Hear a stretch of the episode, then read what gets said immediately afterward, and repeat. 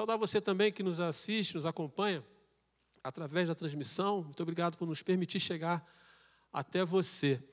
Eu quero convidar os amados, por favor, para que abram as suas Bíblias no livro de Ruth. Ruth, capítulo 1.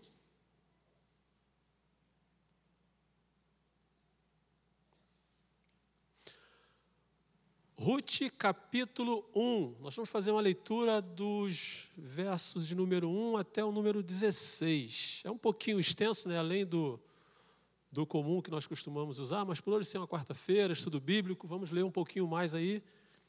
Depois deixe sua Bíblia aberta, por favor. Amém? Todos acharam? Amém ou misericórdia? Amém, né? Graças a Deus. Eu quero pensar com vocês hoje sobre o seguinte tema: na direção de Deus. Quando estamos na direção de Deus. E vamos lá comigo na leitura, por favor. Diz assim o texto: Noemi e Ruth. Nos dias em que julgavam os juízes, houve fome na terra. E um homem de Belém de Judá saiu a habitar na terra de Moabe, com sua mulher e seus dois filhos. Este homem se chamava Elimeleque e sua mulher, Noemi. Os filhos se chamavam Malom e Quilion, efrateus de Belém de Judá. Vieram à terra de Moabe e ficaram ali. Morreu Elimeleque, marido de Noemi, e ficou ela com seus dois filhos, os, quais casaram com mulheres moabitas. Era o nome de uma órfã e o nome da outra Ruth e ficaram ali quase dez anos. Morreram também ambos, Malom e Quilion, ficando assim a mulher desamparada de seus dois filhos e de seu marido. Então se dispôs ela com suas noras e voltou da terra de Moabe, porquanto nesta ouviu que o Senhor se lembrara do seu povo, dando-lhe pão. Saiu, pois, ela com suas duas noras do lugar onde estivera, e, indo elas caminhando de volta para a terra de Judá, disse-lhes Noemi: Ide, voltai cada uma à casa de sua mãe, e o Senhor use convosco de benevolência, como vós usastes com os que morreram comigo. O Senhor vos dê que sejais felizes, cada uma em casa de seu marido. E beijou-as. Elas, porém, choraram em alta voz e lhe disseram: Não, Iremos contigo ao teu povo. Porém, Noemi disse: Voltai, minhas filhas, porque irias comigo? Tenho eu ainda no ventre filhos para que vos sejam maridos? Tornai filhas minhas, ide-vos embora, porque sou velha demais para ter marido. Ainda quando eu dissesse, tenho esperança, ou ainda que esta noite tivesse marido e houvesse filhos, esperá-lo-ias até que viessem a ser grandes? Abster-vos-ias de tomardes marido? Não, filhas minhas, porque por vossa causa a mim me amarga o ter o Senhor descarregado contra mim a sua mão. Então, de novo, choraram em alta voz. Orfa, com um beijo, se despediu de sua sogra. Porém, Ruth se apegou a ela. Disse Noemi: Eis que a tua cunhada voltou ao seu povo e aos seus deuses. Também tu volta após tua cunhada. Disse, porém, Ruth: Não me inste para que te deixe e me obrigues a não seguir-te, porque aonde quer que fores, irei eu, e onde quer que pousares, ali pousarei eu. O teu povo é o meu povo, o teu Deus é o meu Deus. Amém, queridos? Eu quero pensar com vocês nesta noite sobre esse tema na direção de Deus, porque na verdade é tudo que nós precisamos para a nossa vida, né? Termos a nossa vida na total dependência de Deus. Deus dirigindo as nossas vidas. Nós vivemos, irmãos, é, dias parecidos com os dias de Ruth, como o povo de Deus estava se comportando. O povo de Israel, na verdade, né, estava vivendo para Deus, a maneira como estava vivendo para Deus, não agradando a Deus, não servindo a Deus da maneira como Deus gostaria que o povo estivesse. Eles estavam vivendo praticamente de acordo com aquilo que eles queriam, da maneira como eles achavam.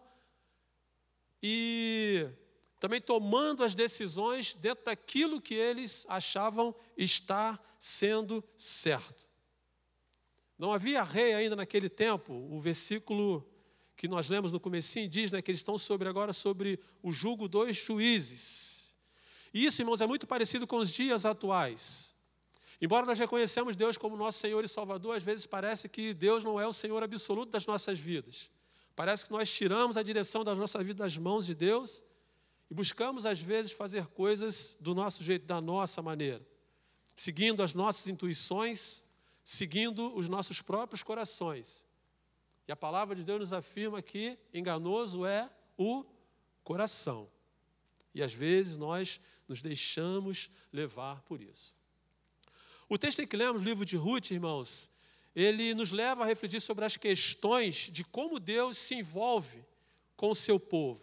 Como Deus tem apreço, teve apreço para com aquele povo e tem um apreço para conosco também, tanto em nossas alegrias como também em nossas dificuldades, das coisas que nos sobrevêm no nosso dia a dia. Deus está sempre conosco. Esse livro também, irmãos, ele fora escrito no tempo em que os juízes eram quem governavam, quem julgavam as questões do povo. Juízes no capítulo 1, versículo 1 vai, vai dizer isso também, Ruth também vai começar falando sobre isso. Nos dias em que julgavam os juízes. Eu não sei quantos aqui têm apreço pela palavra, creio que todos têm, né? mas quantos já se debruçaram no livro de juízes e buscaram entender o que for aquele tempo ali, né? Dias difíceis, irmãos, e sombrios para o Evangelho, para as pessoas que estavam vivendo naquele tempo.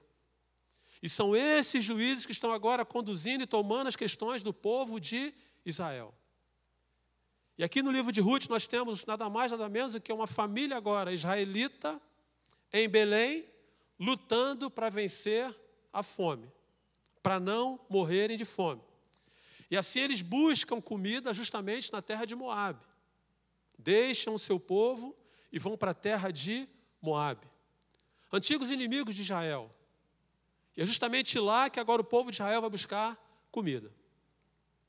Se fôssemos é, definir aqui, né, sintetizar o livro de Ruth, quatro palavras definiriam bem, muito bem esse livro, que é a lealdade, a generosidade, o resgate e a restauração. Se formos ler todo o livro, nós vamos entender e chegar nesse consenso dessas quatro palavras: lealdade, generosidade, resgate e restauração. E há também três personagens principais desse livro, que é justamente Noemi, a viúva, que nós lemos aqui, Ruth, que é a moabita, e Boaz, que é o agricultor israelita. Mas tem um personagem aqui que se fala só no comecinho do texto, é sobre ele que eu quero pensar com vocês, que é justamente Elimeleque, o chefe dessa família, o sacerdote dessa casa. E é sobre ele que eu quero pensar com vocês, sobre o comportamento deles que eu quero pensar com vocês nesta noite, nesse tema aqui, na direção de Deus. E o primeiro ponto que eu quero pensar com vocês, irmãos, que para nós estarmos na direção de Deus, nós precisamos, em primeiro momento, ter cuidado com as nossas escolhas, com aquilo que nós escolhemos. No capítulo 1, versículo 1 e 2, eu vou repetir, você pode acompanhar aqui na, no telão. Nos dias em que julgavam os juízes, houve fome na terra, e um homem de Belém de Judá saiu a habitar na terra de Moabe com sua mulher e seus filhos.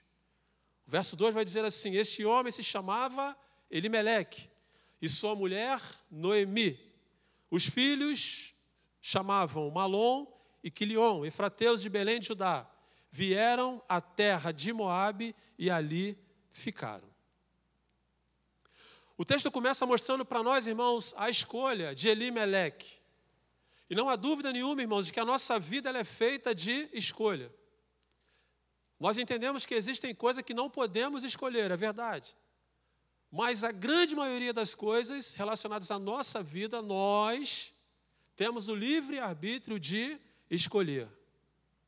Existem escolhas que são acertadas, mas existem também escolhas que não são tão acertadas assim. O texto aqui apresenta para nós um tempo de fome, um tempo de escassez, um tempo de falta. Falta comida, falta o que comer. E Elimeleque, o personagem que eu quero pensar com vocês, ele está praticamente envolvido em um drama, como eu falei, ele era o sacerdote da casa. A fome chega agora em Belém. E só quem já passou fome, irmãos, é que consegue, às vezes, entender um pouquinho o comportamento de Elimeleque. Só quem já sentiu fome é que sabe a dor de ver talvez um filho ou uma filha chorando por não ter o que comer.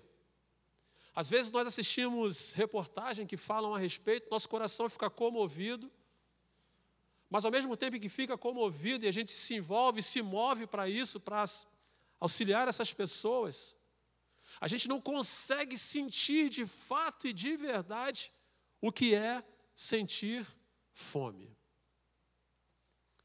Nós já fomos na caravana no Manaus, eu já fui em uma, tive a oportunidade de ir. Agora, se Deus quiser, em outubro estaremos indo no sertão. Mas já foi projetado aqui para vocês algumas imagens do que é o sertão. E quem já foi ao sertão sabe o que é fome, sabe também o que é sede. Eu já tive a oportunidade de ir, não em caravana, mas já tive a oportunidade de ir, de passar em alguns lugares onde só existe ali mesmo a ponte, porque o rio está seco, não existe água não tem plantação. O gado praticamente minguado, xoxo, quando não, algumas carcaças, às vezes na estrada e às vezes também nas fazendas. Por isso que eu digo que só quem sente fome, irmãos, é que sabe, consegue entender o drama que é estar com fome. E é isso que Elimeleque vive aqui.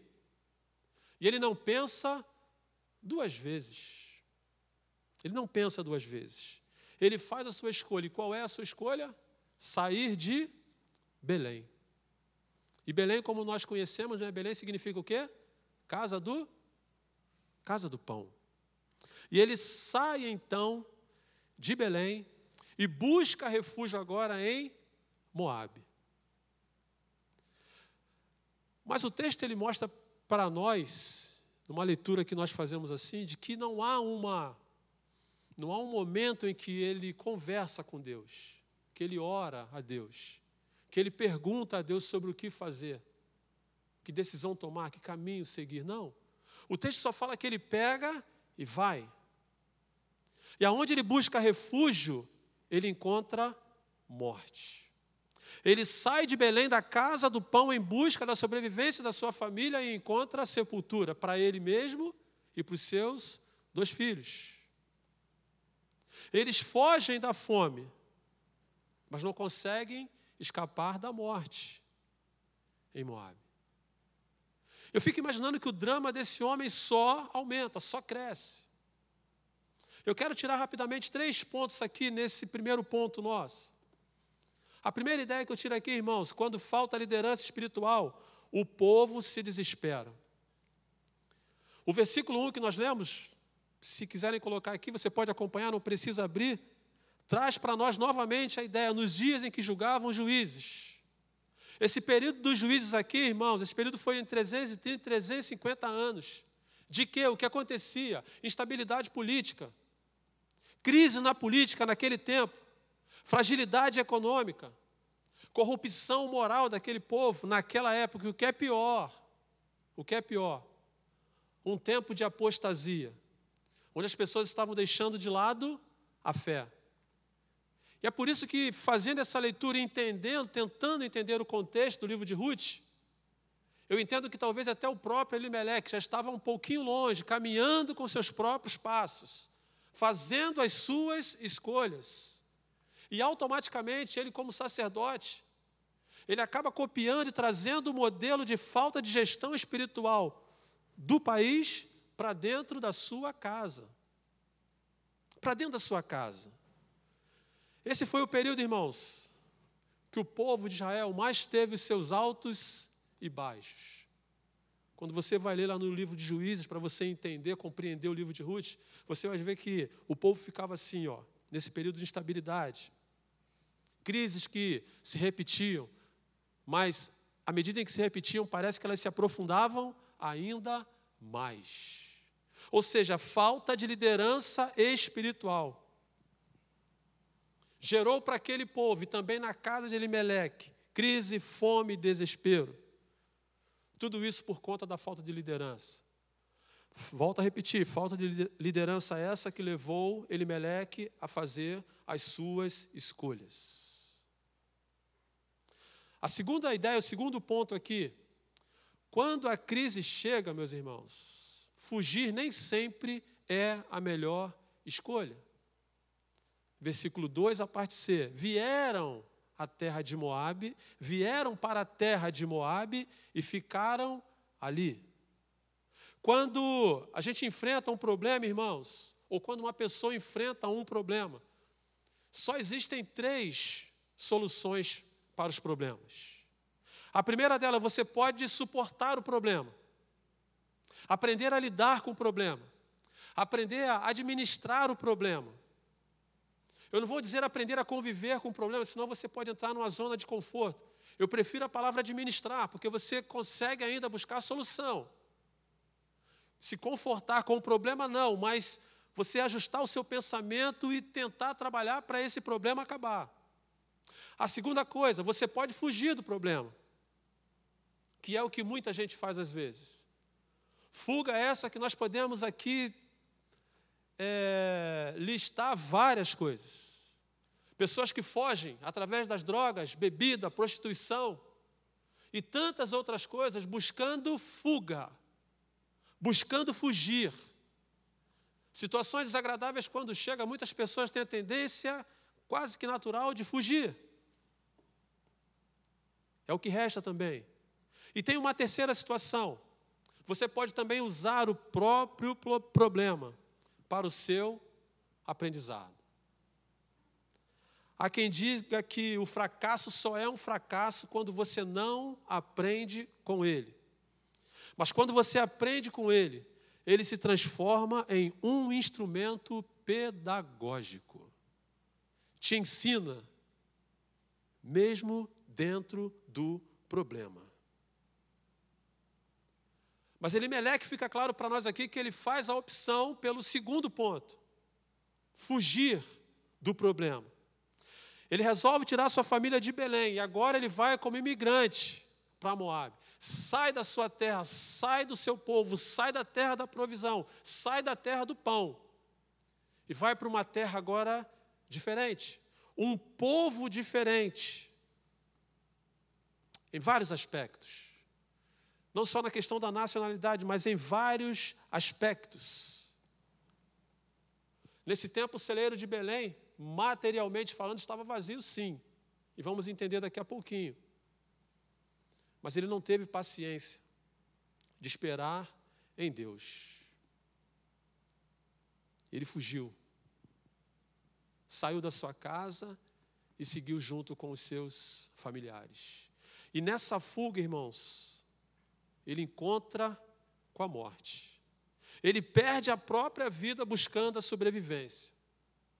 Ele encontra a sepultura aonde ele procurava um bem-estar. Ele poderia ter evitado os dados da fome em Belém.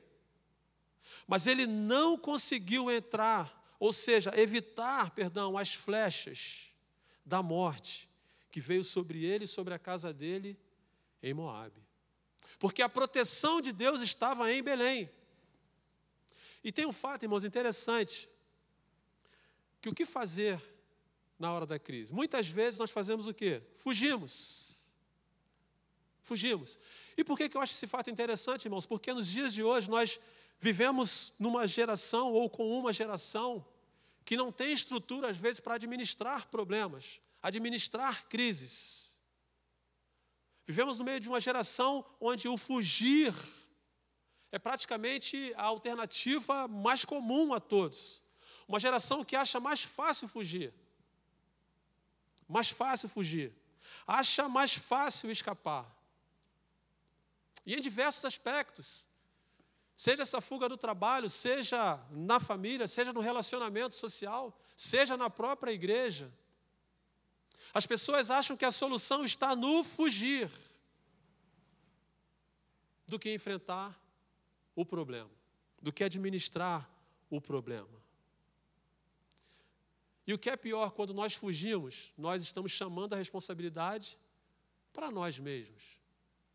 se não estamos sob a direção de Deus, se estamos seguindo os nossos passos, se estamos fugindo da intuição do nosso coração, estamos chamando problemas para nós mesmos.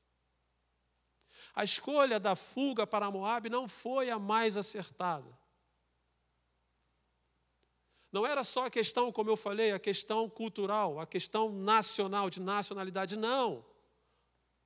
O povo de Moab era um povo idólatra. Em Moab adorava-se um deus chamado Quemos ou Quemóis.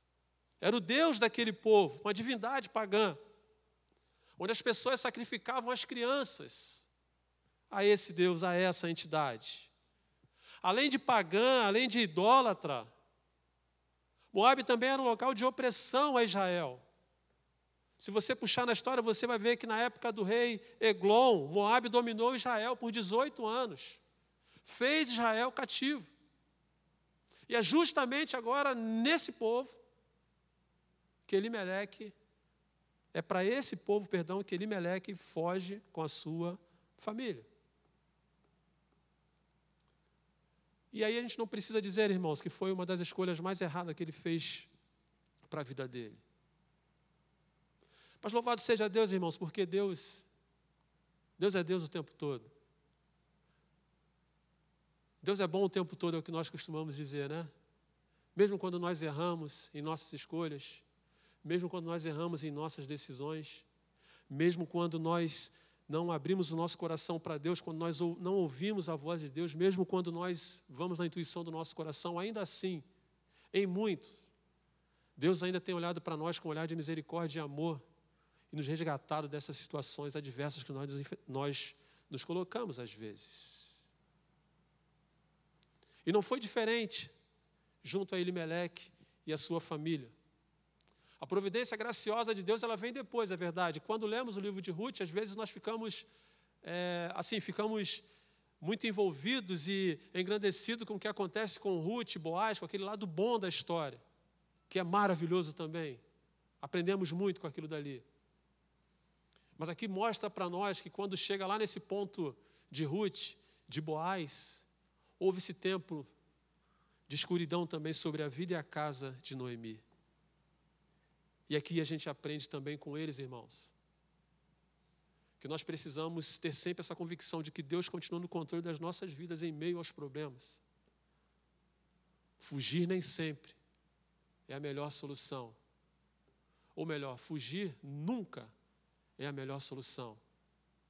Porque depois você pode ler, a família precisa voltar. A família precisa voltar.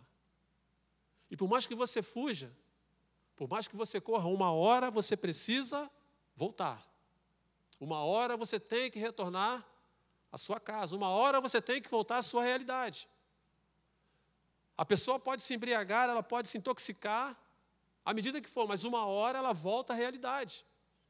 E o problema continua mais vivo do que nunca à frente dela, porque ela não está buscando solução. Ela está buscando correr do problema, fugir do problema. O terceiro ponto, quando falta o pão na casa do pão, a solução não é abandonar a casa do pão, mas buscar aquele que tem o pão com fartura. E eu lhe convido para ir comigo no versículo 6 do texto em que nós lemos.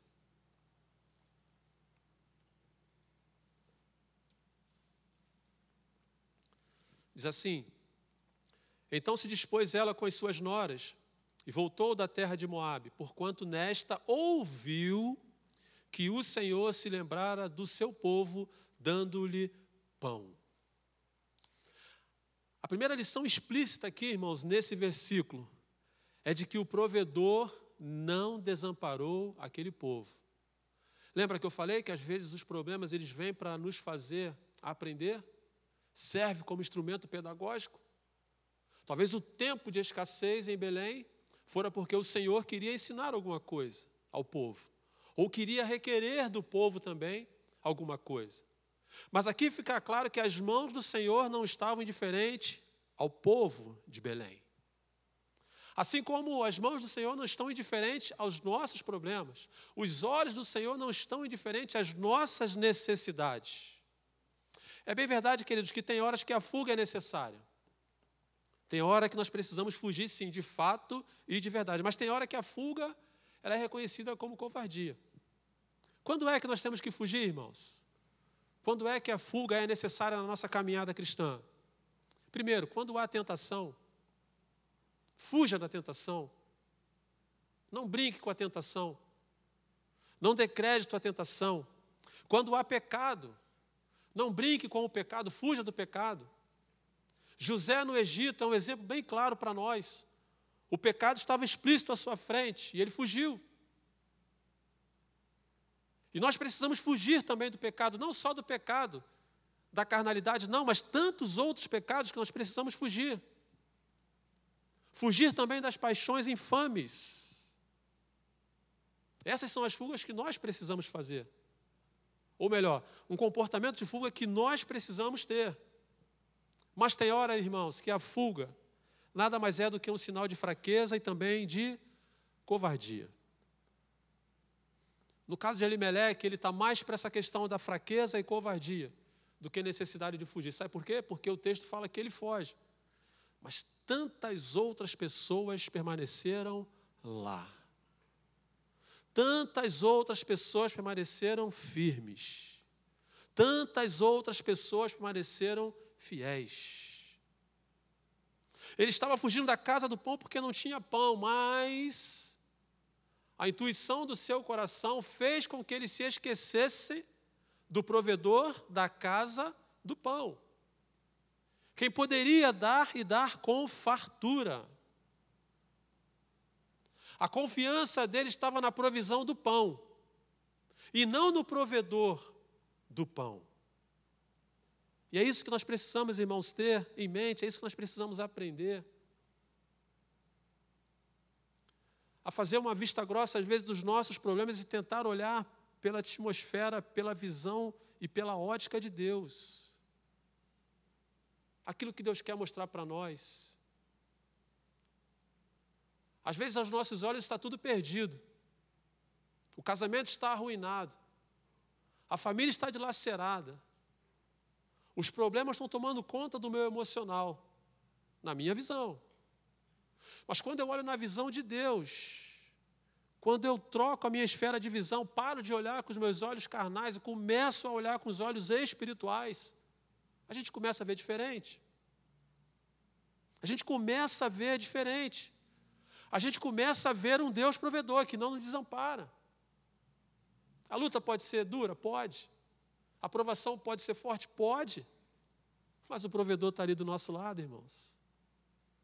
O provedor está caminhando com a gente.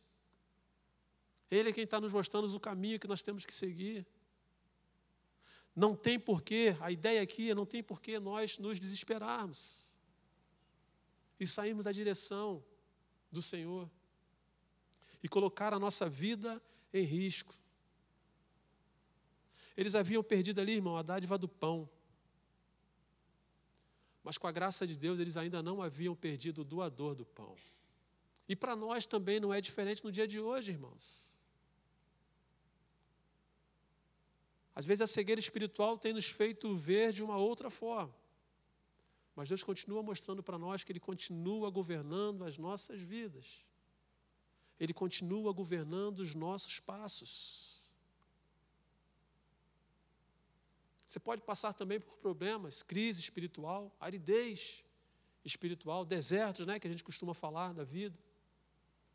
Às vezes a igreja também pode passar por um tempo de escassez espiritual, como acontecera lá em Belém. Apostasia, as pessoas deixando a fé.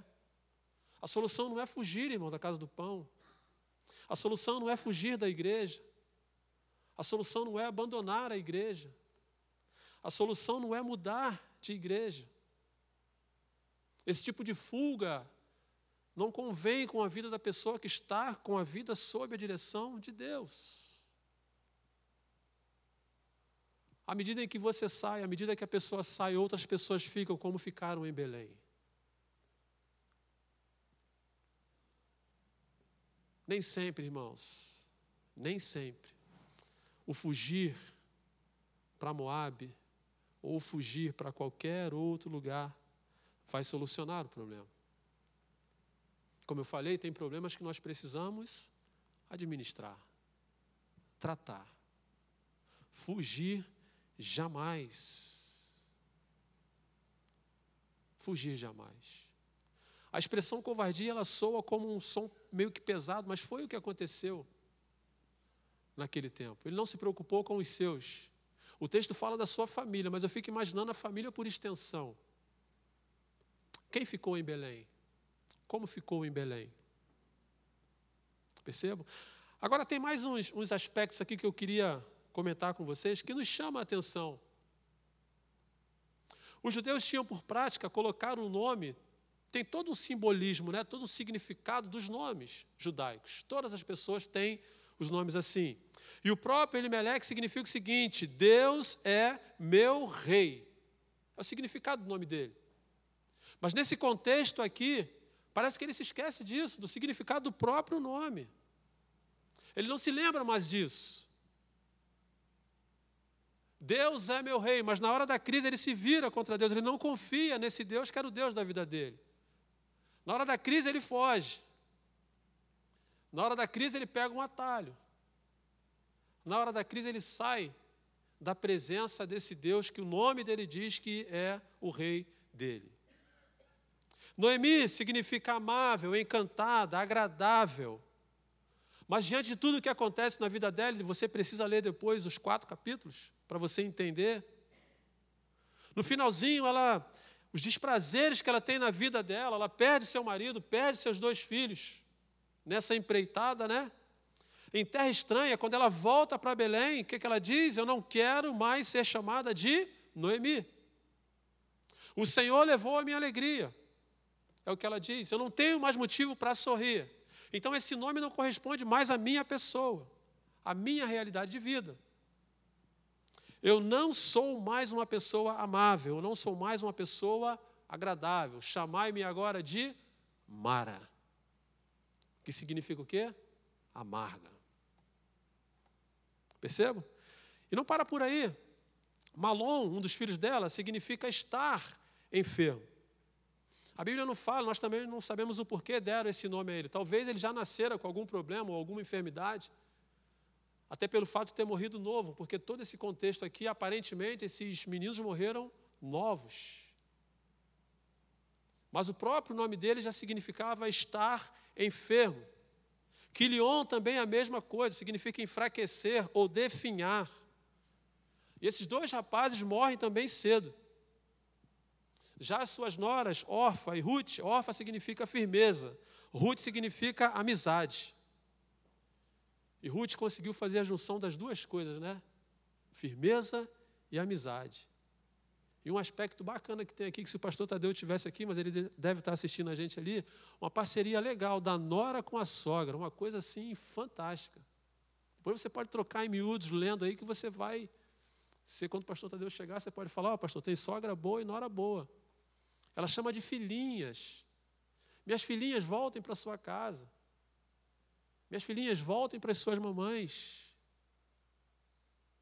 A órfã dá uma. fica meio que em cima do muro, né? E aí, depois de muita insistência, ela volta. Mas Ruth não. Ruth continua parceira até o fim. E vai até o fim. E se converte ao povo de Israel. Olha só que beleza.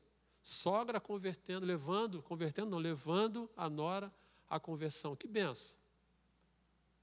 Percebam? Mas esses eram os nomes, irmãos. Mas o que, que me chama a atenção aqui, fechando esse primeiro ponto? Está sob a direção de Deus. É a melhor escolha que nós podemos tomar, irmãos. Porque em Deus nós tomamos as decisões certas, fazemos também as escolhas certas. Frente aos problemas, nós somos bem orientados por Deus quando nós estamos na direção de Deus. Amém, queridos?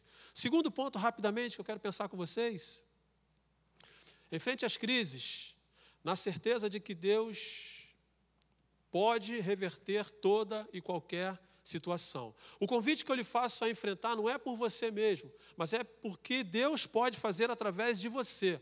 Versículos 5 e 6 vai dizer assim: Morreram também ambos, Malom e Quilion, ficando assim a mulher desamparada de seus dois filhos e de seu marido. Então se dispôs ela com suas noras e voltou da terra de Moabe, porquanto nesta ouviu que o Senhor se lembrara do povo, dando-lhe pão. Há dois verbos aqui, um no versículo 1 e outro no versículo 6, o verbo sair e verbo voltar. No versículo 1 diz que eles saíram. No versículo número 6 diz que eles voltaram para Belém. Percebam, irmãos, que aqui Noemi, junto com Elimeleque, saíram de Belém para fugir dos problemas. Mas, como eu falei, existem problemas que nós precisamos voltar. Por mais que corramos, por mais que fujamos, chega um momento em que precisamos voltar. E ela então, entendendo esse tempo e muito mais ainda, chega ao seu conhecimento de que Deus começa a agir. O tempo de Deus foi aquele. E Deus começa a agir agora em Belém. E ela não pensa duas vezes, ela começa a voltar. Começa a voltar para a sua terra, começa a voltar para os seus. E percebam que aqui o comportamento dela já é diferente. Ela não está preocupada, ela não, procura saber como é que está, se está chovendo, se a terra voltou a produzir. Ela não se preocupa com nada disso. Ela tem a intenção no seu coração de voltar. Voltar. O tempo era difícil, é verdade. O tempo, se depois você quiser ler um pouquinho melhor, você volta lá em Juízes capítulo 6. Vai retratar o porquê desse tempo de fome em Belém. Juízes capítulo 6, a partir do capítulo 6 você vai entender melhor essa história. Mas o que eu quero ressaltar aqui é que, da mesma maneira como ela saiu, como eles saíram, eles agora voltam. Só que é um voltar diferente, irmãos. É um voltar machucado, ferido, traumatizado. Ela volta viúva. E se você buscar na história judaica, você vai ver que uma das piores coisas que tem, a mulher, por ser mulher, já, já tinha uma, uma certa implicância junto ao povo judeu, uma aceitação social dentre judeus. Imagine uma mulher agora viúva. É o jeito que ela volta, irmãos. Ferida, machucada, magoada, troca o seu nome. Mas ela volta, ela precisa voltar. O tempo que ela passa fora, irmãos, é um tempo ainda pior. O tempo em que ela é imigrante em outro lugar, as coisas tornam-se até pior para ela. Eu não sei quantos têm o hábito de assistir jornalismo, né? mas às vezes a gente presta muita atenção em pessoas que buscam sobrevivência, buscam melhoria salarial. Em outros países, em outros continentes, às vezes. Não é, por favor, entenda, não estou criticando isso, não. Cada um sabe da sua vida. Mas percebam, irmãos, que essas pessoas buscam algo e às vezes, é o que tem mostrado ultimamente para nós, nessas buscas, essas pessoas acabam se machucando ainda mais. Quantas não são as pessoas que estão perdendo a vida em fronteiras aqui próximo de nós, próximo que eu digo assim, geograficamente falando, né? Numa tentativa assustadora de entrar nos Estados Unidos. Pessoas morrendo, irmão, no deserto, de fome, de sede. E aí tem aquele que usa aquele senso né, de, de, de juízo e fala ainda assim, bem feito para essas pessoas, por que foram tentar lá? Só Deus sabe o que levou elas a tentar aquilo ali.